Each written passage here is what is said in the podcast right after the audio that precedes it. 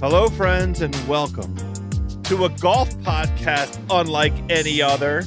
This is Fairway Rollin' on the Ringer Podcast Network. I am your starter, Joe House. Every week on Fairway Rollin', it is myself and our PGA Tour correspondent on the ground, Nathan Hubbard, talking all things professional golf, amateur betting, professional betting, amateur drinking, professional drinking, my birdie buddies. If you want to hit them straight out there, please check out Fairway Rollin' every week, available on Spotify.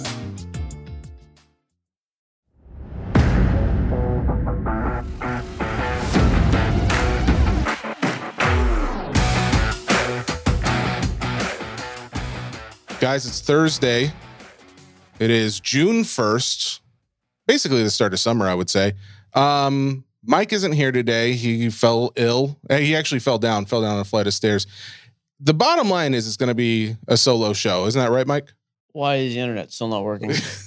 I've disconnected twice. I wonder how many people just disconnected the podcast when they heard that. They were just like, oh, God, not again. If they didn't, they did after that little outburst. 2 in a month. Here's what they don't tell you. You're all excited to have this kid. I'm like, oh, this is great. This kid's going to take care of me when I get old. He's going to learn how to sort cards and make my job easier. Yes. What they don't tell you is he keeps your wife up all night occasionally. I feel like that's the one thing everyone does tell you is that the kid's going to keep you up. When she's pregnant, they don't. Oh, okay. Okay. I see what you're saying. So last night was a fun one. Came to bed about midnight after I finished my, what did we break? Oh, we broke Bowman's Best last night. Uh-huh. Maybe the best case of best, not even maybe, the best case we've broken. Really? It was stupid good. It was actually refreshing. Autos or low numbered or parallels, just everything? Wouldn't you like to know, Poindexter?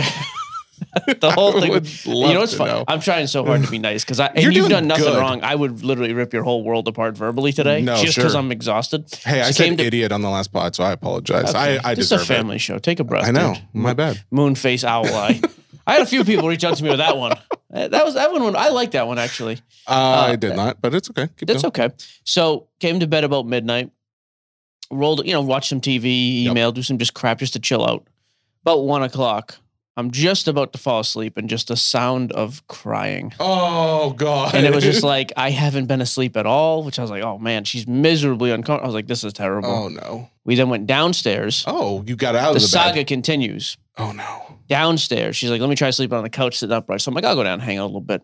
A couple days ago, by the way, this is a personal story. So no, you don't say. You can fast forward if you want. There's not a card involved somewhere in this? So we go downstairs. A couple days ago, she leaves my vitamins out every morning. And 2 days in a row, my gel vitamins, vitamin D, were missing. No. And I was like, this is weird. And then one of her, is it prenatal, right? Oh, yes. Uh-huh. Prenatal vitamin. Again, just the gel missing.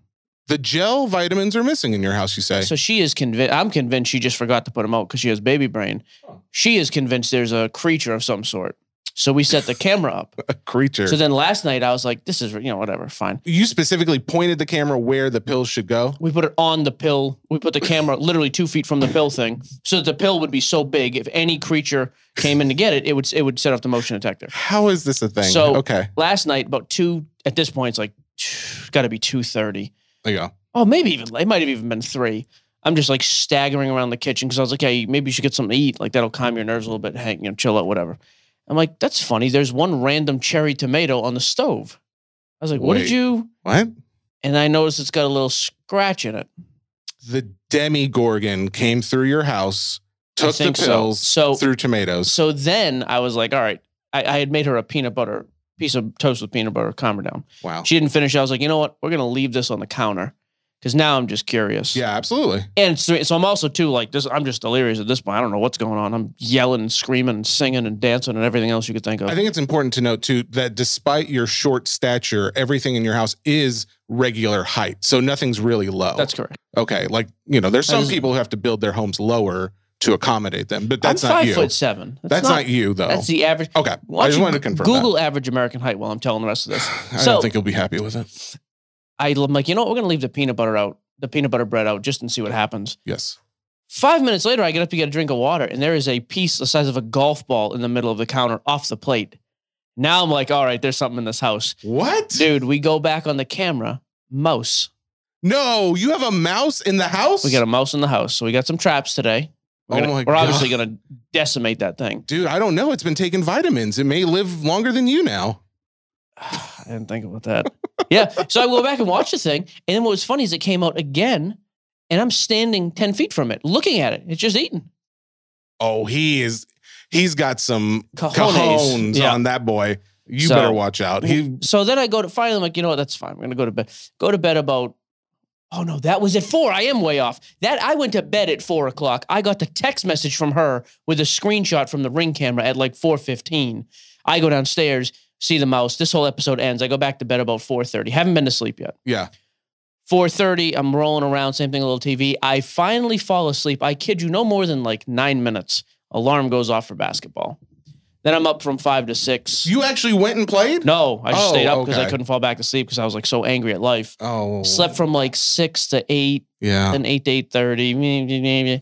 So it's been a fun evening. I would say you've kept it together very well to be on a podcast where you have to have like a lot of energy. So. You're good. You don't have to, actually. I listen to a lot of shows. There's no energy at all. So that was it. That was my personal story. Okay. By the way, F- for the dogs. Those freaking dogs bark at it. But I'll tell you, this guy is stealthy. What about Griffey? Griffey barks at the TV when a cat shows up just for a half second. When you saw him hunt those rabbits down the other day. Well, my dog was also there. She did a good job. So first time I've seen that little loaf run. That was nice. She did good. She's a fast little pooch. For about 4 seconds, she did great. That's all you need. Hasn't moved since then, I'm sure. Going to recover. Oh, my God. All right, your dogs, you have a mouse in your house, so I don't want to hear it.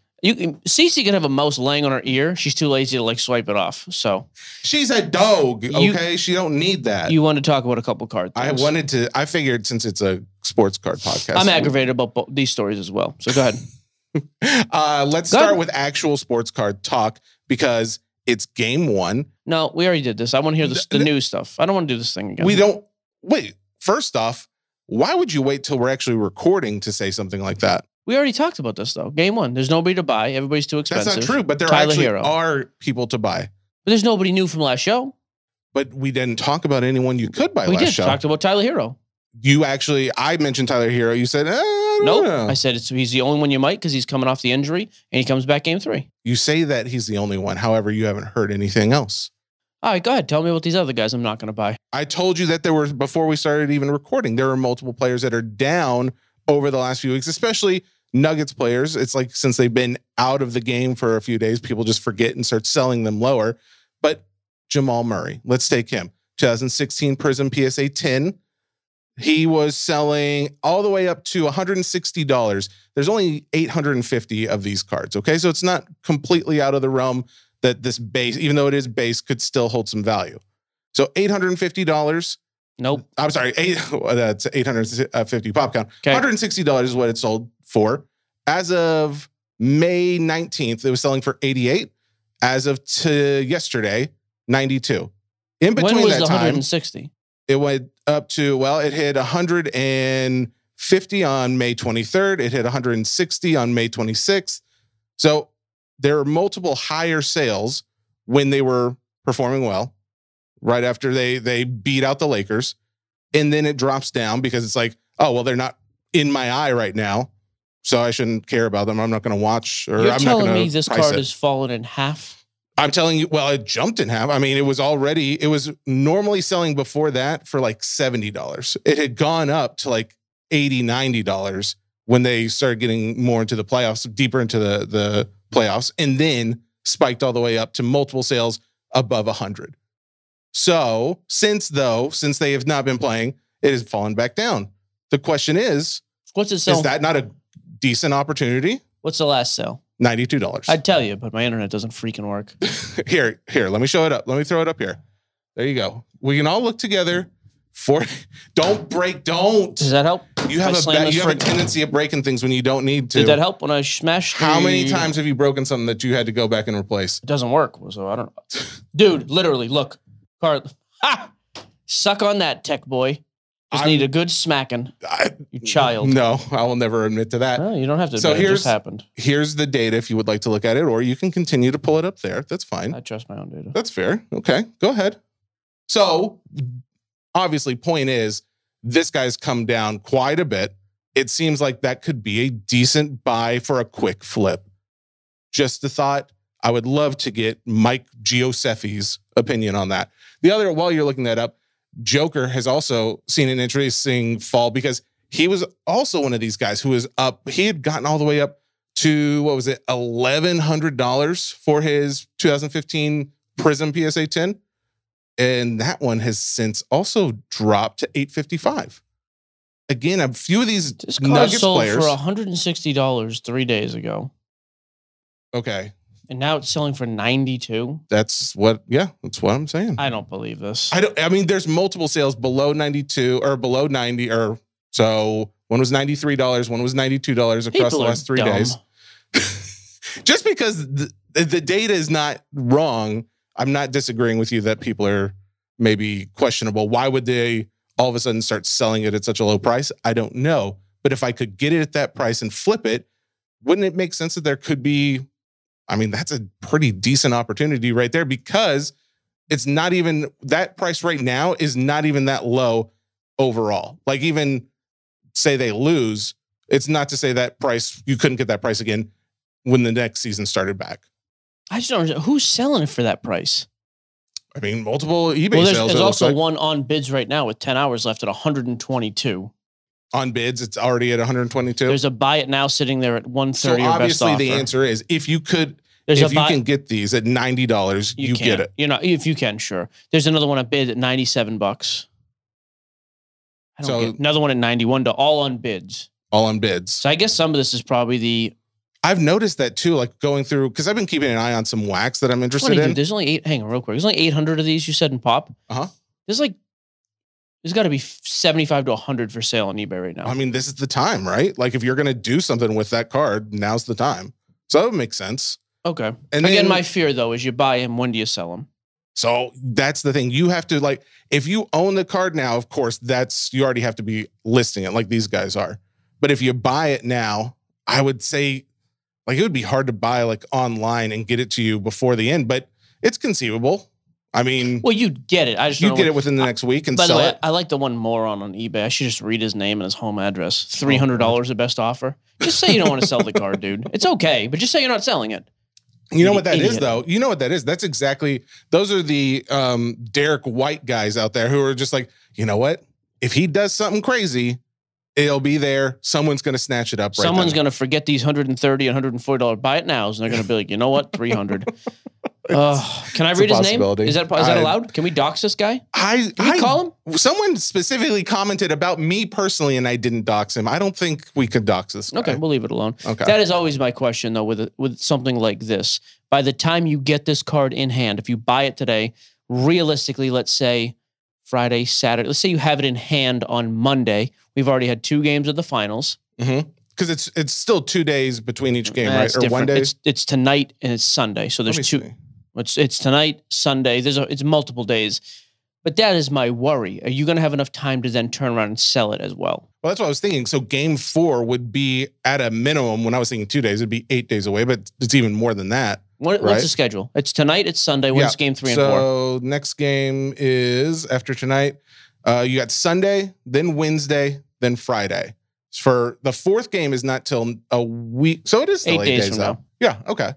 Yeah. I just still kind of get concerned. And then as soon as the series ends, win or lose, people start to lose interest in the offseason. So that's why I just think it's risky. I don't know. If you can get it cheap, fine. But I just don't know that you're going to be able to get it in time to flip it. Unless you have a network, like we talked about last week. If I get this card today, I can probably sell it tonight. That's true. Because a lot of people who have a buying network, that's different. But just regular average collector, flipper in the hobby, I'm going to get this card and put it on eBay for an auction. But I would say the average flipper is probably in like 5 different buy-sell Facebook groups. You know what I mean? Like there's probably going to be a lot of places where they could go to sell pretty quickly. The Tyler Hero one was also the other interesting one because of all of the players that are like currently doing well in the playoffs, Tyler Hero obviously hasn't really seen much in the way of pricing increase because he's been injured. However, there is still like for $20 right now, you can get his 2019 PSA 10.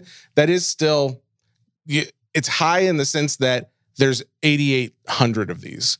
So that's, it is high in that sense. However, but that's a card, another good example of a low end card. If he goes off in one game, that card probably spikes to 30, 40 bucks.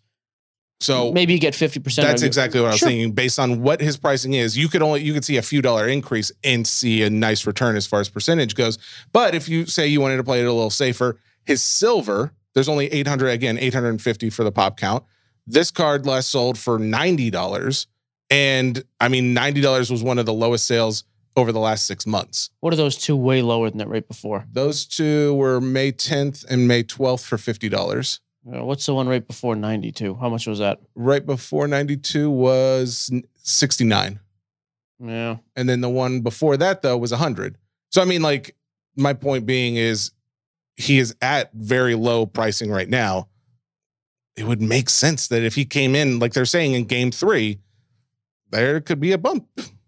That's not a bad idea.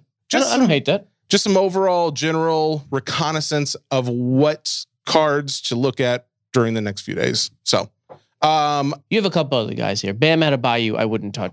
We're getting into it now? Okay. That's it. And then Michael Porter Jr. Bam Adebayo, again, we're just using Prism as a baseline. He's $25. I wouldn't go near it. Michael Porter Jr. is 11. I guess for $11 you could, because it's a slab. Who cares? But now the only thing with Michael Porter Jr. is I would guess that would probably be closer to like 15 or 20, because while it did last sell yesterday for $11, there looked to be like some other sales since then that have gone a little higher than that. So that may have been an outlier, maybe not.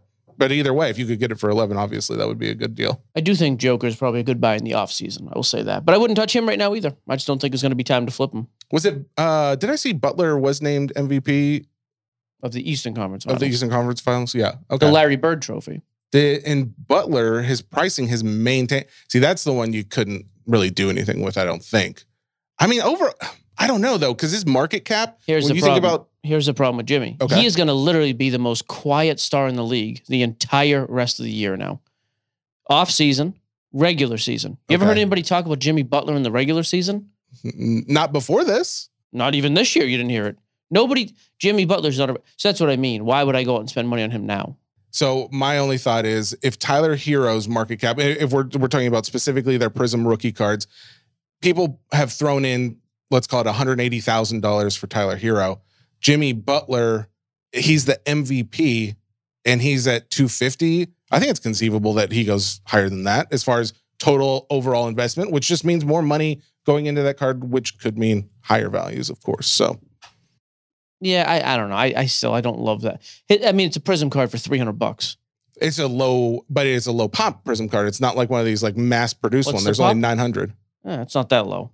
But I don't love it. Yeah, I mean, it's not as low as like a vintage card, but like for modern, that's pretty decently low. I just don't. I just don't. Again, I just think it's too much money. And what is he going to do? I'm not saying this is like a slam dunk investment or anything like that. But you just think if he does come through, okay, sweet cheeks, leave the freaking puns to me. Slam dunk investment, get out of here. I thought that was a pretty easy step one to two, but that's okay. I don't want to talk about this anymore. Oh, you didn't even acknowledge it either. You just slyly snuck it. Like, look how smart I am. Good, you just keep going. I'm just going to sneak in a pun, and no one's going to say a word. I'm just going to carry on with my freaking yellow shirt in my little pocket here. Did you think when you came in, you were like, oh, I'm working with Charlie Brown today? I thought I was going to choke you out. Honestly, okay. That's all I could think about was physically hurting you. Didn't say a word to you. No, I didn't talk to you. Put hands on him. Yep. That's all you thought.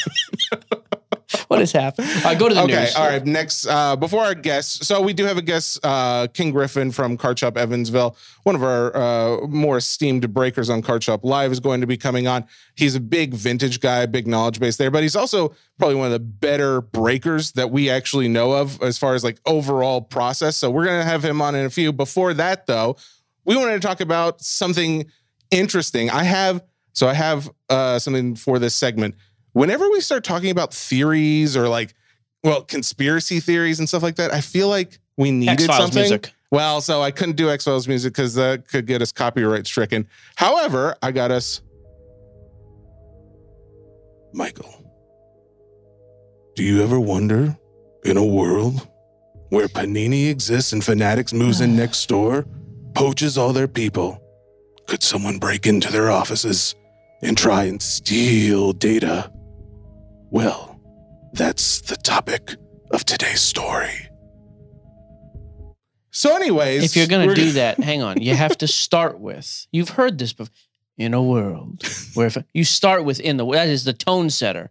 Think about every time you've heard that. It opens the sentence. Do you know how much I have on my plate right now? I get in. I'm like, oh, man, I got to get music going. Trust me, I know it. Oh, trust me. It is a tough life for 12 hours a week. I'm not doing that. Anyway, so Panini break. I'd like to hear what you have on your plate. This would be nice. The Panini offices got broken into on Monday on Memorial Day. It was Monday? Yeah, Memorial Day. Well, so to be fair, that's when police showed up and there was a report. I mean, I guess it's possible that it could have come in Sunday. The reason you're probably wondering, well, why wouldn't they have already known that? Interestingly enough, alarms were not triggered. And you're probably saying to yourself, how is that possible? Well, that's a good question. I think a lot of people are asking that question because there's some theories going around that it could have been possibly a former employee / inside job. Not to say that they've just got people going around trying to steal information at all times. However, if you are living under a rock, you probably are very familiar that Panini is losing licensing in the next couple of years to a company known as Fanatics. Fanatics has taken a few employees. I wouldn't say taken, but some employees have moved over to Fanatics. There's a lawsuit in place from Panini against multiple of those employees because there were no exit contracts signed. So basically just saying, there was nothing protecting Panini from future lawsuits or those employees for that matter, which is why they're getting sued, because they conceivably could have taken data and there'd be no recourse in that situation. So Panini files the lawsuit, and now we're seeing a break-in at the offices trying to destroy data and not take anything. Because at the time of this reporting, this is June 1st, we have reports from the police that say nothing was taken as of that time. They're still doing a full accounting, but nothing seems to be taken. But one thing is for sure, that multiple pieces of equipment were damaged, including computers and servers, which would house potentially a lot of company emails that maybe Fanatics didn't want other people to see. Now, that is a theory that is nowhere near any kind of truth that we have. It's something that's been floated around, and it's just interesting enough that we thought we might bring it up on the pod today. I will tell you one theory that's floating around too that I just think is the dumbest thing of all time. The police report very plainly says there was no no theft of physical property, at least, aside from destruction and mayhem, I think was what it was used. Yeah. The first thing that came out is, well, this is Panini covering themselves now for not fulfilling your redemptions. Oh, yeah. Like, I've heard this from so many people now. It's the dumbest thing going, because right there, if that was the case, they would have reported a ton of missing stuff. Absolutely, yeah. Nothing was reported. So, and you think they would have that all insured too? So it's like even if it wasn't, it would be in the report. Absolutely, yeah. So that theory is just dumb. Now, I think Panini handles redemptions poorly. There's no question about it. Cards are ending up for sale that are trying to be redeemed. People are waiting forever to get redemptions. It's a horrible situation. To be fair, that story, since we never really talked about it on last episode, that is being looked into, and apparently Panini has reached out to the people that has happened to. So we don't know anything else. We've tried to get information. We'll still try. So yeah, I mean, again, but the redemption thing is a total debacle, and it has been for a while now. But this isn't a ploy to cover that up. Like, it just isn't. Otherwise, they would have reported, hey, all of these cards were stolen. There's your cover. Perfect. Yeah. The other thing, too, about, like, well, was it a former employee? Well, they didn't do any layoffs or firing at Panini. The former employees all went to Fanatics. So you mean to tell me you got a better, higher-paying job, because from the three I've spoken to, they're all making better money now. They went, got a better-paying job, and then decided to come back and risk all that to break into Panini to steal intellectual property off a computer. That is the one thing I do believe is possible. Yes, absolutely. You're not thinking about the fact that if they are one of these employees that are sued or could be sued for leaving, that maybe there were some emails back and forth with Fanatics that would have possibly broken contracts or taken away data. That's it. I didn't think about that. Okay. I thought it was like they're going to break into Steel IP. Oh, yeah, yeah, that they're then going to sell to. I wouldn't think, I wouldn't think they would do that. Because even that, my think would be, well, Fanatics is not going to buy stolen an intellectual property either. Yeah, to be clear. But you're saying your theory, one of the theories you think could be reasonable is they went back in to cover their tracks, basically. Yeah, to be clear, I don't think Fanatics had any hand in this. I do think that that's what I struggle with too. Yeah, if you think that there's a possibility that there is a conspiracy theory and it wasn't just some vagrants, in the area, then I think the leading prevailing thought is it was maybe a former employee, maybe even somebody associated with the ones that are being sued, because there's data that could be incriminating. Okay, that's halfway reasonable to me. Okay. Even then, though, how many people are willing, like from the corporate world, without and I don't think most of those people have, if any, have criminal records. Yep. How many of those people are just like, we're going to stage this high-end heist and break in and risk all that? I agree. I wonder. The Fanatics thing, I would just say you're nuts. Like, Fanatics is worth enough money. If they were going to do this, you'd never hear about it.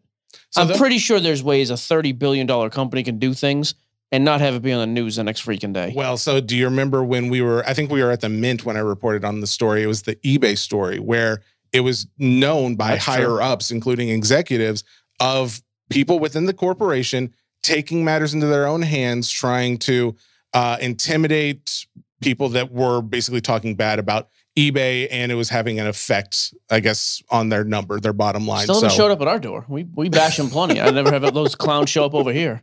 I don't know. They had there's also vehicles that follow and chase down people. I wonder if they put the mouse in my house. Is that is that an eBay mouse? Dude, have you even looked to see if how close can you get in on that camera on the mouse? There could be like a robot. It could be a robot mouse. It's not a robot. Don't be ridiculous. That's stupid. I'm sorry. It was dumb. I guess the other prevailing thought I just have overall is just, here's what I kind of struggle with some of the sentiment in the hobby today. Panini is terrible. They don't fulfill redemptions. They're stealing your cards. Everything's overpriced. Fanatics is coming in and bought Topps, and they're terrible, and everything's mass-produced now, and they're cutting out distributors and cutting shops. Yes. Grading's a sham because everything's rigged there. eBay is all shill bidders. There are some people in this hobby who are just not happy no matter what. If you legitimately mistrust all of the companies I just mentioned, you shouldn't be in the hobby anymore. Like, if you think that it is the fraud is that systemic, just leave. Like, you would be such a fool. That's why, like I said, I've always had trouble with some people who criticize all these things, but then it's like they're still super involved in the hobby. If you really believe that, you wouldn't be. Like, if I really thought the real estate market in Nashville was just totally fraudulent and being propped up by people for their own benefit, I wouldn't be buying properties and selling them like I do. No, absolutely. Because I'd be like, hey, this whole system. So I do think, again, this is just another example of I think this is a way blown out of proportion story. Everybody wants to be first. But it's also a very slow time in the hobby. It is. Right now, maybe so that's like, something to do with it. Hey, we got something we can talk. Even the PWCC thing, not for nothing. Like, Fanatics buys PWCC. Mm-hmm. It doesn't change any thought I've ever had in my head, ever. Yeah, I don't think so. Nothing. It could change going forward, but yeah. Even then it won't. I sell where I sell and I use what I use. But even that was just like, had to be like all this conspiracy around it and all these guys making video and content around it. We knew this was coming. Who cares? What did it change? Sure. The hobby is exactly what it is today as it was if PWCC was still owned by Brett and whatever, him and his wife. Yeah. It doesn't change anything. I think you're probably right. It's just such a slow time. It's like, man, we got to find something to just make this unbelievable debacle of a story out of and just theorize and all this conspiracy nonsense. I don't know. I'm pretty skeptical about things. The one area here, if you're telling me that some employees who are being sued, there's like damning evidence that was at the office and this was an attempt to cover that up. I could look and say, okay. Honestly, that's the only thing I can really... Do I think that's what happened? No. Betting man, no. Is it reasonable? Is it possible? Is it the most likely of all the conspiracy theory things I've heard? Yeah, I'd give you that. Yeah. But like, then that's it. Another thing, by the way, that just came on, then we'll get to Ken. I know he's waiting. Like, Alt announced yesterday that they had to lay some people off. Mm-hmm. Again, the first thing is like, well, Alt's next. Everything's full. It's a slow economy. We're talking nationally about this whole debt ceiling issue. It is a real struggle in the economy right now for a lot of companies. Sure. The sky, like, it's not this end of the world. Everything has fallen apart. Major conspiracy. Maybe the company just laid some people off. Well, the same thing with collectors. They laid off, what, 11 people? But I mean, the 11. And they also said, like, we're still very profitable. Of course this is they are. They even hired on some other people. So, but you know what the headlines were today? PSA's next. PSA's laying people. So what? Maybe those employees were just useless. I don't know. I'm just saying, there are times we really, as a hobby, and us buffoons with microphones, just reach so much for stuff to talk about. It gets a little bit ridiculous at times. Yeah, thank you. That has been In a World Where Jesse Gibson is the voice of reason on a popular podcast. It leaves a short man named Michael Giuseppe wondering, is it the mouse or is it something else? We'll be back. Ken Griffin, Car Shop Evansville, one of my favorite breakers, literally since I came into the hobby, the gold standard for breakers. How are you, sir? I'm doing well. Thanks for having me. Absolutely, man. Absolutely. Was that a shot at me? No. Here's the thing about you. You have a great entertainment value, but it's funny. Ken's value is also on par, but it's the shipping and everything in the back end that you don't see that I appreciate about Ken's stuff. So could you say any different? I liked it better when Ken wasn't here. I'm just going to tell you, I liked it better when he wasn't connected. So that's what I'm going to say to both you idiots. That's fair. We did have a moment. You in the listening audience, well, you'll never know because of podcast magic. But don't talk to them. We're here with Ken. Ken, you are more than just a breaker. You are also a big vintage connoisseur. Is that correct? That's correct. Yeah, I've PC'd vintage since I opened my first shop in '98. So I bought my first Mantle rookie literally in 2004. Wow. I've been a Mantle addict ever since. I got the bug for vintage really early on. It's just never gone away. So, Ken, what year was it I told you vintage was going to fail? So, 2016? 2020, we were definitely having a heated debate that vintage was going to zero. My sons aren't going to know who Mickey Mantle is. Nope. And you said this, Mike? There was no store of value. And I was adamant that this is the most tangible market, the most liquid market, and that market that guarantees you 4 to 8% returns, which then through COVID turned into 400% returns. I stand by what I said, though. Dude, at some point, here is my whole thinking behind this. Okay. At some point, someone's going to be like, I don't even know who Mickey Mantle was. My dad didn't know who he was. Why would I give a crap? I mean, so long as the sport's still around, I don't see that happening. Apparently, it's not happening. Counterpoint to Mike's completely off take. Thank you. Yes, go ahead, Ken. We're not going to be here for that because we know who Mickey Mantle is. Our kids are going to know who Mickey Mantle is. Did you ever see Mickey? You never saw Mickey play. Pardon? You never saw Mickey play. I don't need to. The legacy is big enough. At the end of the day, we don't know anything about Cy Young, I'm certain, but you know that there's a Cy Young award. You say his name every year. The Hank Aaron award's going to be around for our perpetuity. I would say there's very few people alive that ever saw Honus Wagner play, and he's one of the biggest. That confuses me as well. Like at some point, why wouldn't you? I don't know. I don't know if confusion is tantamount to a whole industry failing. I know I'm wrong, and I don't think it was ever going to go to zero. I understand it'll always be a market, but I did think at some point it's going to be like, oh, that's it. It's topped out. Nobody else really cares. No new people. But it's not true, by the way. Anytime you go on Facebook or anywhere else, there's like 30-year-olds going, hey, I want to buy this. I had a guy hit me up last night, our buddy Bryce, actually. Hey, you still got that Mays PSA 6 rookie? I was like, dude, yeah. Why do you want it? I don't understand. You should just start giving it away then, bro. Fine. That's hard, though, that I'm guessing. Because those are like Mount Rushmore cards, right? The Mays rookie, the Mantle rookie. The Wagner's out of the price range for most of us. Maybe not Mike. That's big. Once you get a Mantle rookie, because I actually have a hot take that I think is really interesting. They don't really come back out. The pop report may be kind of heavy for, say, 1s, 2s, 3s, 4s. Most guys, once they achieve a 52 Mantle in their PC, outside of a life event, they're not going to sell it. Yeah, they don't move a lot. They don't move. So they actually, the pop report is somewhat, I would say, flawed because, again, even on the PSA 10s, right? There's 3 of them. How many of those are for sale? 0. Yeah, I've never seen one come up. That's fair. I liked it. I liked that Ken took a shot at me being the rich guy. He literally showed up to a podcast with a freaking Puma hat and a polo shirt. I mean, he is like, look at this guy, the richest looking card guy I've seen, but that's fair. I mean, he was right, though. Overall point, though. That take is absolutely correct. Like, ever since, granted, COVID was insane, and I'm upside down on both my mazes because I bought at the absolute peak of the market. But you take away that 18-month period, vintage just consistent. It's Vanguard. Yeah, no, literally honestly, a few points every year. And still, it does not make any sense to me. But in all sincerity, do you want to even move that maze? I mean, is it something you think about, or is it just or no, about? That is those cards. That is in the lockbox. Mm-hmm. Those cards are only sold if a crazy event happens in my life. Hey, I'm desperate for cash. Mm-hmm. Cards get sold before kids get sold. Or if there's an unbelievable spike. That's the case. Like if that, but I paid, dude, I paid a stupid, I think I paid 40 grand for that maze. Maybe even more than that. It's actually probably in my card letter. What's it valued at now? 25 to 30. Okay. And then the 52 we paid 19 for, and that's like 12-ish. So I'm but again, so the only two, if something just terribly goes wrong in my life, fine. Or if there's an unbelievable crazy spike, yeah, I would sell it. Because there's other stuff in there, the same thing. Like I've got a high-grade Unitas rookie. But it is true. As much as I thought, hey, the vintage market would fail, mm-hmm. after 2021, I was like, you know what? I'm actually going to buy some. I'm clearly wrong about this, so I'm going to buy some pieces and put them in the bank. It's super important. I know you said that the vintage goes before the kids. Does the vintage goes before Jesse? If vintage is gone, Jesse's been dead for years. Oh, let me see here. By the way, that is oh god, yeah, it hurts. I did. I paid 40 for the maze. The only card I'm more upside down than that card is the Jordan rookie that's in the box.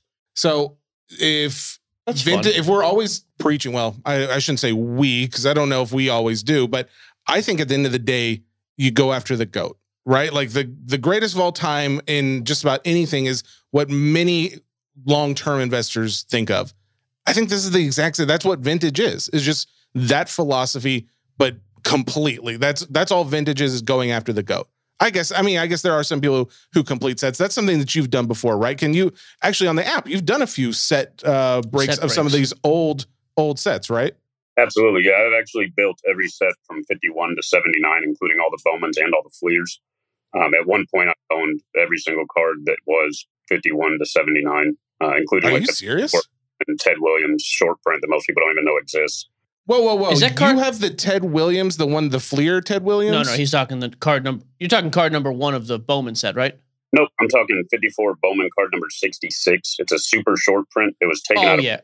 Yep. Jimmy Pearsall was put in place instead at card 66.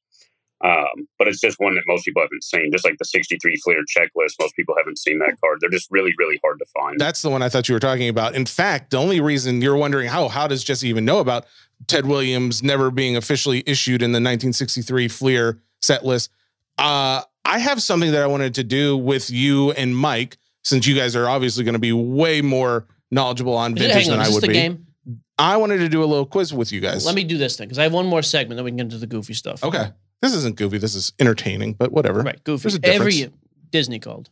I have a big hot take on vintage that you guys really need to hear. Oh, let's hit the vintage hot take, because I'm going to switch gears. So, I've been buying vintage on eBay since 1998. And if you have Mike money, you can buy every Mantle that exists from 51 to 69 right now, right? Today, you could buy enough money in your PayPal. You can hit the button. It's over with. Okay. Of course. Buy the whole population if I want to. Oh, my God. You are not that rich, bro. No, not even close. Is that why I had to have my paycheck post-dated from you this week? Things happen. By the way, it's not a paycheck. He just holds on to the account, okay? It's equally my money. It's the whole story. You get 1099 as an employee, as a subcontractor. Because we agreed on that when we set up everything because it would be better for taxes. I'm so sorry, Ken. I interrupted your hot take. 1998, you have Mike's money, you buy all the Mantles. Go fetch me a coffee. I hate you so much. So I've been buying Mantles since 1998, and a lot of collectors I know have as well. So what happens once you have the 51 to 69 run? Because there's only so many, right? To me, I kind of equate collecting vintage to playing golf. I'm not a golfer myself, but I know that people who play golf say it's the unbeatable sport because you can always improve, right? Unless you hit a hole-in-one 18 times in a row, you can always improve. Vintage is interesting because even Mike's Maze, he could eventually put some money with that, trade into a 7, and now you have a 7. Again, there's no end to it. But with Mantle specifically, because he's kind of the Mount Rushmore, I've personally started dipping my toe into more of the oddball Mantles, like your potato chip cards from 1954. Oh, hang on here. What is the Dandy? Wasn't that one of the potato chip ones? Yeah, 54 Dandy. There's one on eBay right now for $150,000 for an 8. What? Yeah, because they all had grease stains. It literally came in a bag of chips? Potato chips. Yeah. Wow. Red Heart dog food is another really good. I remember Red Heart. Yep. Dog food cards. Whoa. Okay. This actually is going to get into the quiz a little bit. There's an opportunity for the listeners and for yourselves even to start looking at some of these oddball goats, you know, your Hank Aaron's, your Mays, even your Stan Musials. These collectors are going to eventually have that full run of Mantles, full run of Mays, full run of Hank Aaron's. Well, now they're going to be looking to something else. Now, some of them are going to dip their toes into the 40s and start doing some of the tobacco stuff. Me, personally, I don't care for those.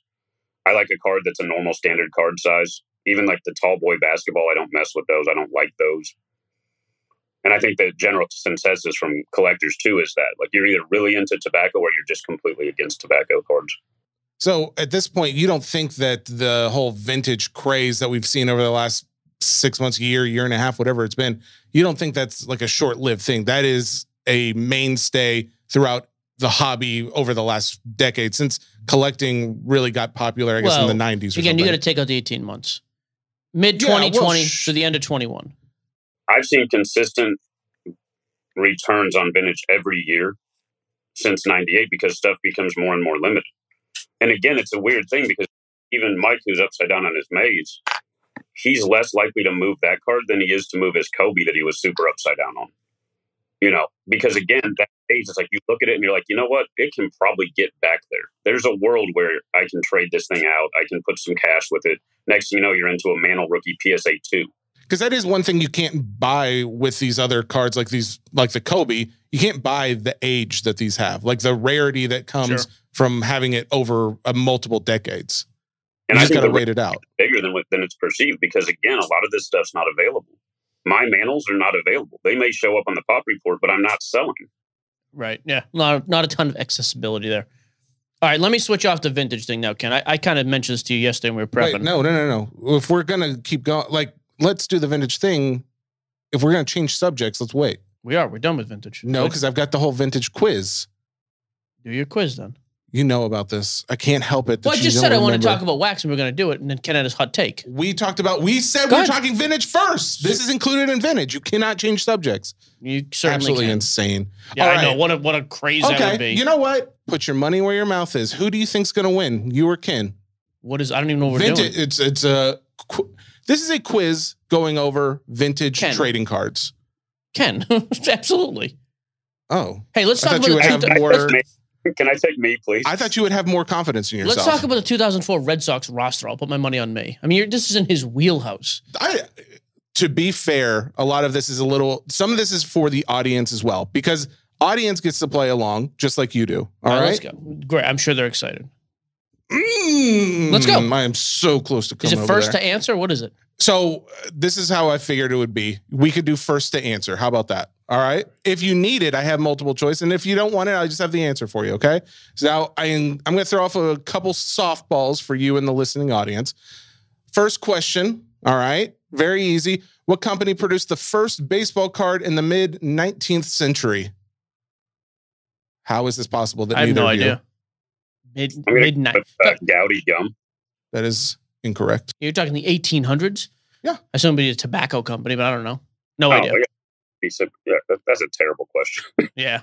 This is not a terrible. If you're a vintage guy, you don't want to know who the first was. Well, you're talking 100 years before we're talking about. That's why. I figured you guys might know. It's Peck and Snyder. Okay. What is this? Oh, Peck and Snyder. There they are. Is it a tobacco company? Yes, I think it is actually. I get a point. Thank you. Next. No, you know, that doesn't count. All right. Half a point. All right. Next question. All right. Who is featured on the oldest known hockey card? What in the world are these questions? Do you want only baseball? Do you want only baseball? I just want questions that don't suck. Rocket Richard. Maurice Rocket Richard. It is William H. Holly Dilly. You ever heard of him, Ken? The Winnie Cooper autograph card from Big Bang. That's not even close. That's as relevant as these questions. That is not even close. All right, fine. You don't want to do this? We don't have to do it. No, we can do it. These questions those two are terrible. Get to the relevant vintage. All right, I'm going to avoid anything non-baseball because you people obviously are very limited in your vintage knowledge. That's fine. All right, what type of material was used to produce baseball cards during the World War II years due to paper shortages? Papyrus. Lambskin. Yeah. There's a number of these out there. It's pretty cool. Cloth. They were printed on cloth, specifically 1943. You can go and check out a number of these. There's some Mantle ones included in there. Mr. Mantle knowledge guy over here. Realistic. I don't think there's any 40s Mantles, but you got to go. Yeah. 1943. Check out some of these cards. He was 6. That's cool. No. Oh, wait. I'm sorry. It's not Mantle. Hang on. Well, DiMaggio, it doesn't matter. Maybe? It was DiMaggio, not Mantle. Excuse me. All right. Next up. Jersey number 5, Joe DiMaggio. Which card company introduced the first basketball cards in the 1948 set? Bowman. Wait. Bowman. Oh. It was Bowman. Well, falling apart there. It's okay. This is not, unless it's a sport specific thing. I can't even ask you because I know you guys are going to freak out. The rookie card of which basketball player was released in the 1980 top set, which had 3 unique players on it. Jordan, Julius Erving. There you go.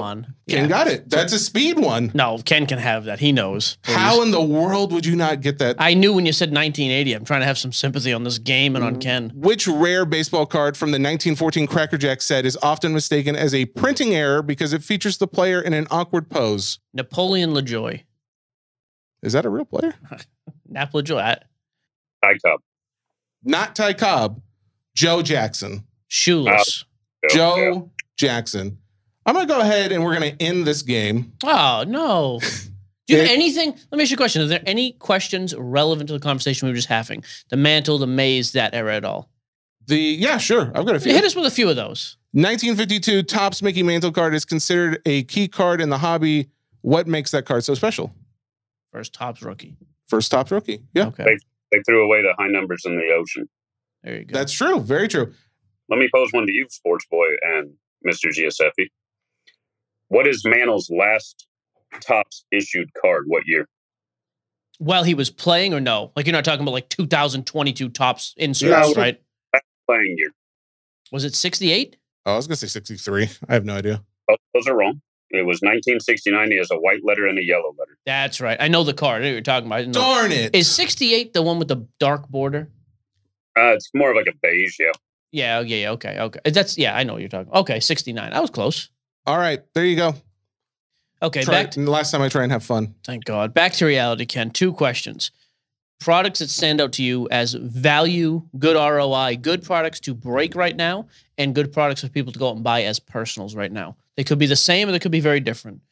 I'm really Contenders Optic Football 2022, though I liked it a month ago at the price point around $300, $350. Now they're up to around $475. I think they're sucking some of the value out.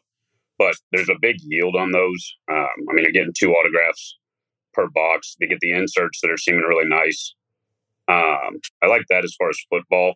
Baseball, I'm still kind of sold on Finest and Bowman's Best. I still think 2022 Bowman's Best is hands down the greatest baseball card set ever produced. I do not think there is a wax product that I broke ever in all of the years we've done this that is as good and as loaded as 2022 Bowman's Best. We ripped our best case last night, actually, on app. Like, literally, loaded. So I won't argue with you on that. Personal boxes. Anything come to mind where you're like, hey, go grab this? I'm kind of sold on the Wemby thing. I'm watching ESPN last night. He's doing dunks between his legs. I think Inception's definitely a product, though I personally am sold out of it, so it's less exciting for me to talk about it. But I do like the Bowman Chrome coming out, the Bowman Chrome University. Is that tomorrow? That's tomorrow. Yeah, that's going to be an interesting one. The price point's a little heavy. It's a little over $200. I think you'll see it on the app. Specifically, we'll be under 200. I think a lot of guys will be under 200. There's fair margin there for everybody. But, Caitlin stuff's selling great. Wemby's selling great. Even the color stuff's selling well. So I think those are fun for personals. Small plug for what I do. I do a lot of vintage repacks on the app. It's, one of the main things that we do is almost every single day we do a vintage repack. And our vintage repack has a guaranteed Mickey Mantle in every box. And I don't mean like a 70s Mantle. I'm talking 50, 60 stuff. We're talking graded stuff, So I like, again, some of the repacks, especially on the app, your repack, my repack. I think the ROI is higher than a lot of the stuff that these companies are pumping out. But as a buyer, you just got to pick and choose what you're actually looking for. Are you looking for just ROI? Are you looking for entertainment factor? Are you trying to get a hit? Are you hoping to just get some cards? Because, we just broke a ton of Sterling. There was 2 cards per box. Sterling was tough. 1 to 10, you're great on Sterling. All factors included. price and everything. Because of price, I'm putting it at a 4.5. Yeah. Yeah. It's, I mean, we ripped the full case last night. The 1 of 1 was a 5-patch auto of Pete Alonso. Nasty patches. Actually, it surprised me how much. It's like an $800 to $1,000 card. But that's tough to me when you hit one of the hottest players in baseball, a ridiculous 1 of 1, and you're talking 25% of your money back. I mean, I guess, like it's what do you rate it at, and what would you rate it at if it was $500 a box? At $500, I'm an 8. At $1,000 roughly, I'm like a 3. I've ripped 5 full cases now. I don't know that we've had a single case. So the best case we ripped had the Bagwell Bat Barrel 1-on-1 auto, which is probably 2 to 2,500. Had the Otani, which is going to do 6 to 8. Had the triple patch auto of Chipper, Acuna, and Dale Murphy. That had some other nice guys. It had a duel of like Barry Larkin, Joey Votto. Great case top to bottom. And same thing. I don't know that if you sold all those cards, you're breaking even. That's a real problem. Yeah, that's tough. I mean, it's also, as a breaker, you know, there's products that I look forward to opening, right? I'm always excited to open Sterling because it's going to have 2 really cool cards. Of course. But at this price point, I know that even when we're selling them near cost because we blew them out, I was relieved for them to be gone. And that's not for a product. Like, I'm happy to have cases of Bowman's Best. I'm not happy to have cases of Sterling right now. Yeah, that's kind of where I'm at. I'm out of Sterling now, too. I do have a mountain of stinking Bowman Inception University left. My only problem with that product is they're coming up with Bowman Chrome U today. There was like 2 weeks in between. I've still got 6.5 cases. I'm going to end up just trying to move those at cost, honestly, because I don't know what else you'd do with them. The letter breaks have worked good. I just don't have a big college following, so it's tough for me. But yeah, in general. Together, if that becomes a really interesting break. The Chrome and the Inception together seems interesting. But Chrome is just basketball, right? Yeah. Yeah. I mean, which may not the end of the world, but I mean, I do like the football aspect of Bowman Inception U, at least. So pivoting real quick, so I know you guys got to get back to the other aspects of the show. You asked me the other day what I thought were the good qualities of a breaker. Do you want to lean into that at all? Oh, absolutely. Springsteen singing number 1. Next. So, I mean, I'm kind of weird. You know, I like acronyms. For me, it was the 3 C's. Community, consistency, and cost. So, I mean, our claim to fame is we do low-cost mixers. You know, we built a big community on the app that you just so happen to own. And, you know, our community guys show up every single night. You know, you look at our sales reports, it's the same 40 dudes almost every day buying in. You know, we've really built that out, and we're willing to take a small margin because we do so many darn breaks. That's our consistency. We show up so much. Yeah, that is something that's lost on a lot of people, by the way. Like, especially now, breaking used to be you could just get product and nobody had it, so it didn't matter. And the market was so hot, you had to have no skill at all. It is true, though. I took a week off on vacation 2 weeks ago, and I came back, and my whole last week was slow because, again, guys move on quick, man. It is true, which I don't blame them. But even just taking a week off, like last night was probably my first pretty active night on the app. But yeah, you are right. You got to show up, and it's just tough to find people to do that. Yeah, I mean, that's one thing when we're helping other sellers get onboarded or kind of giving advice, because a lot of them come to us because we've been in the industry so long. We just tell them, look, you got to set a schedule. I don't care if it's 3 days a week, but you got to have a set schedule. You know, people need to know if they log in that you're going to be there. You know, that's why for me, it's like 8 o'clock. I'm the football guy at 8 p.m. on the app every single night. 7 days a week. I don't care if I got COVID. I don't care if I got the flu. I'm showing up, you know. Makes a difference. All right, so...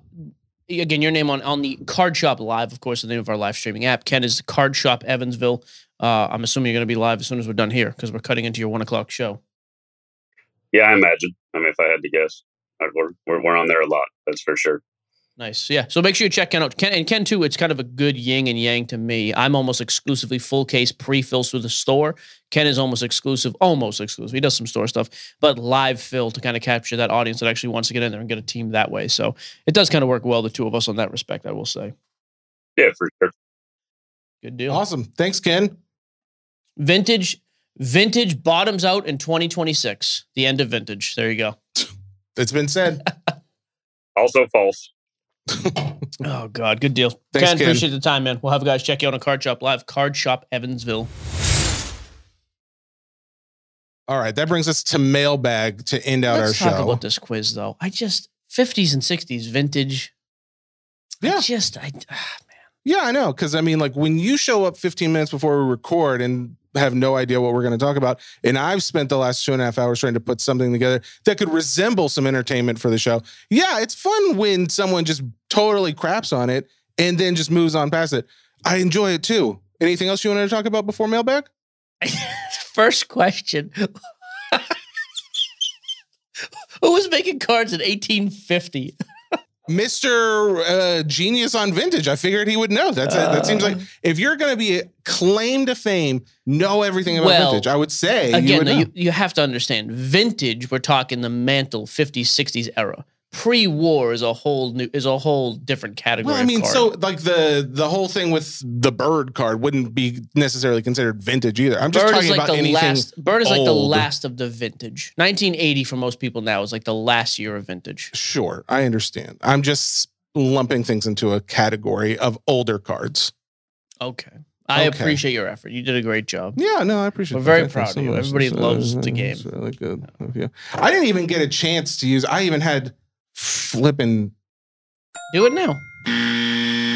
I had sound effects for Ask right another and question. Wrong. Let's do it right now. Do you have another question about like a relevant vintage period? Do you apologize for being rude to me?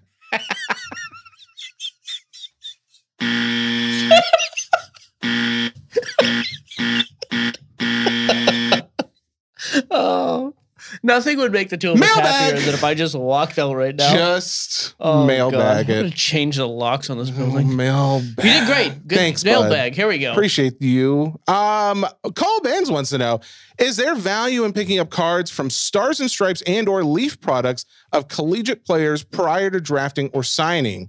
Or will the value diminish as soon as they have Bowman cards? Yeah, so Stars and Stripes, those products he's talking about are like years before they're even a prospect. Like, Stars and Stripes has like high school kids in it who are not even close to getting drafted. You can. It's just a total crapshoot. Like it's a crapshoot with established prospects. Mm-hmm. You're just multiplying the odds of difficulty going back before that. So, yeah. Someone asked. It's cheap though. I will say it's cheap, but if you're super patient with it, mm-hmm. you can do that because there are. I'm trying to think because there are some guys, even like Elite Extra Edition is a product that has crazy like young guys. It's not the worst idea. It's just. Yeah, I don't know. Well, even with your experience with breaking Bowman University, at this point, or I'm sorry, Bowman Inception University, do you feel like there's still a demand mainly for professional uniform? Of course. Like that? 100%. This did not change that. It has a little bit though. Again, I always go back to Happy John. Mm-hmm. He likes his college sports.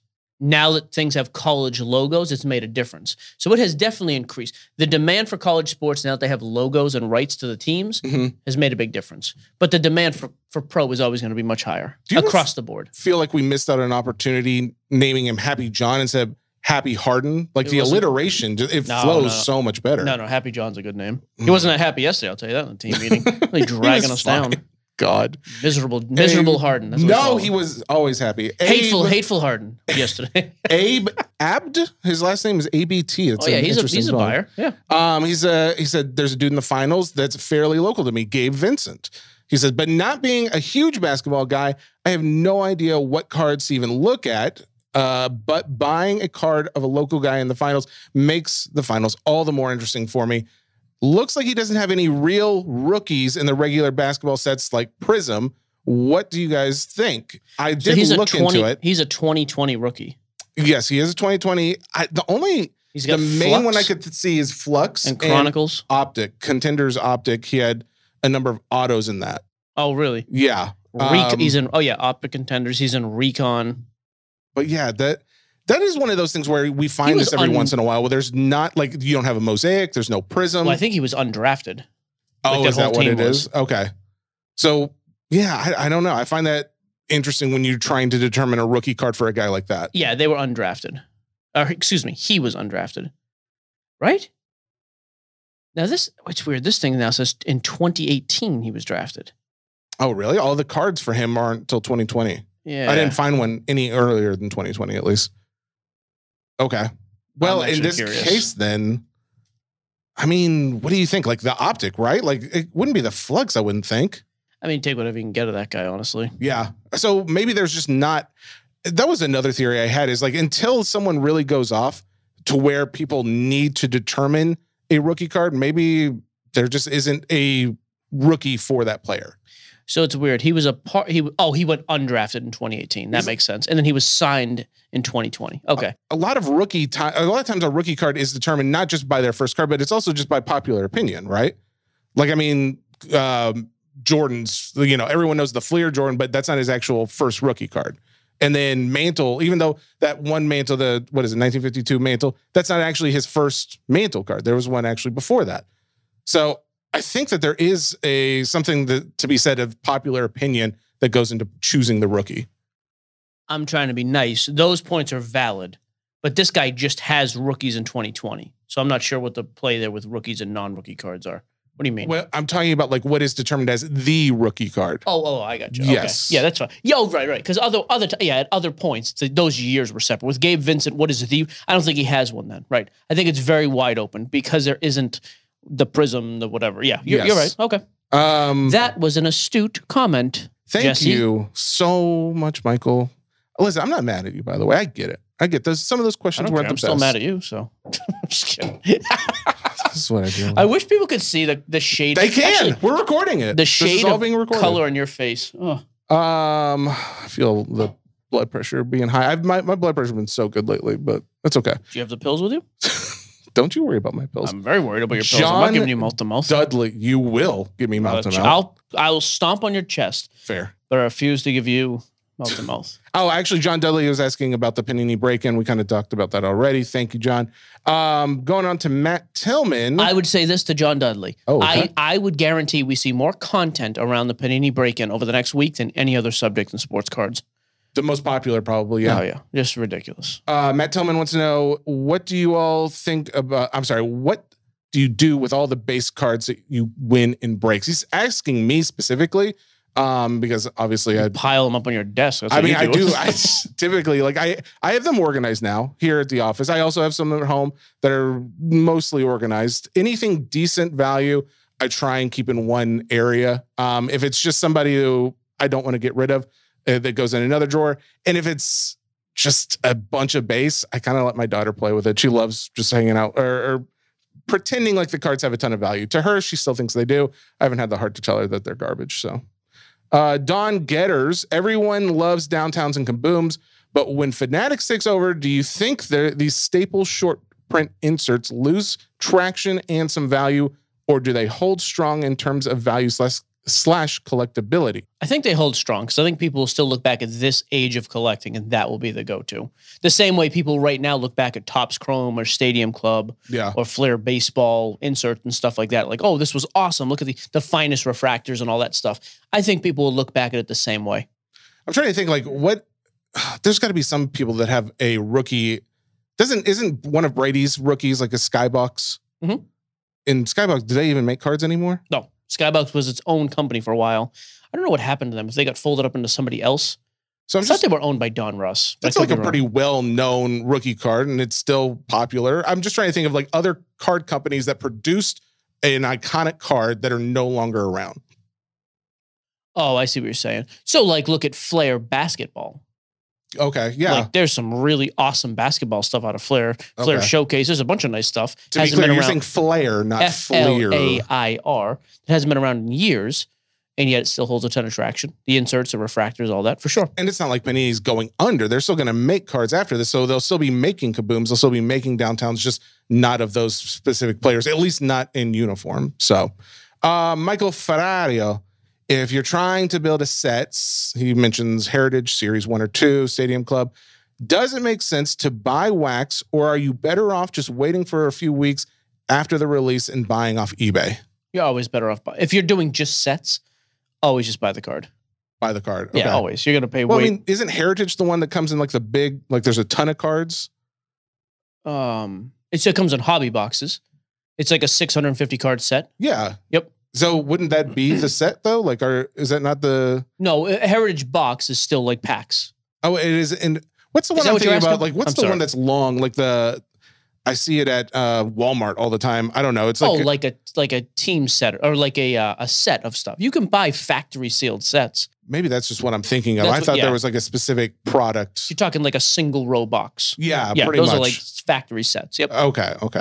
Let's see. John Loriotti, would you agree generally speaking, a Beckett Pristine 10 black label holds more weight than a PSA 10? I'm not a fanboy of Beckett, but I feel that the Beckett should maintain a higher value than a PSA 10. Well, a black label. But, well, yeah, but you're not comparing. So, John, you're correct, but you're not comparing apples to apples. A PSA 10 is a gem mint. A Beckett 9.5 is a gem mint. A Beckett 10 is a pristine with a gold label. The Beckett black label is the highest selling graded card of anything, period. A black label outsells any other, but it's not an equal comparison. For every 500 PSA 10s you could get, you might get one Beckett black label. Yeah. So that's so does it outsell it? Yes, but it should. You know, this is a $100 bill. Is it worth more than a $20 bill? Of course. It's like the same with the SGC gold label, essentially, like because those are all going to be valued more than a PSA 10 as well. But yes, correct. I would be curious to see, because I mean it's so rare. I don't even know if you have very many cards that have both a black label and a gold label. Even if they did, the black label would outsell. Black label is the single highest selling card grade of any. Do you because think that it's the continues best. Though? Yeah, that's the one. It's such a good looking card. It's stupid. No. TJ Fries, with Bowman 2023 Megas releasing yesterday, Drew Jones and Junior Caminero don't have first autos in the product. Will this hurt their value? Yes, but it's cheap anyways. So. Okay. Yeah, I mean, it doesn't help. The two biggest chases are not in the product, but I wonder if Spencer Jones is, because Spencer Jones did not sign autographs in Bowman Sapphire this year. I wonder if they held him and put him in that one instead. Okay, so something to look into. I stand by what I said, too. I think this class is stupid good. So let's see. Last question.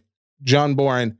If certain Panini products don't continue or only continue unlicensed, like Donruss, Optic, Mosaic, and Prism, do you think that could hurt the long-term value of their older cards?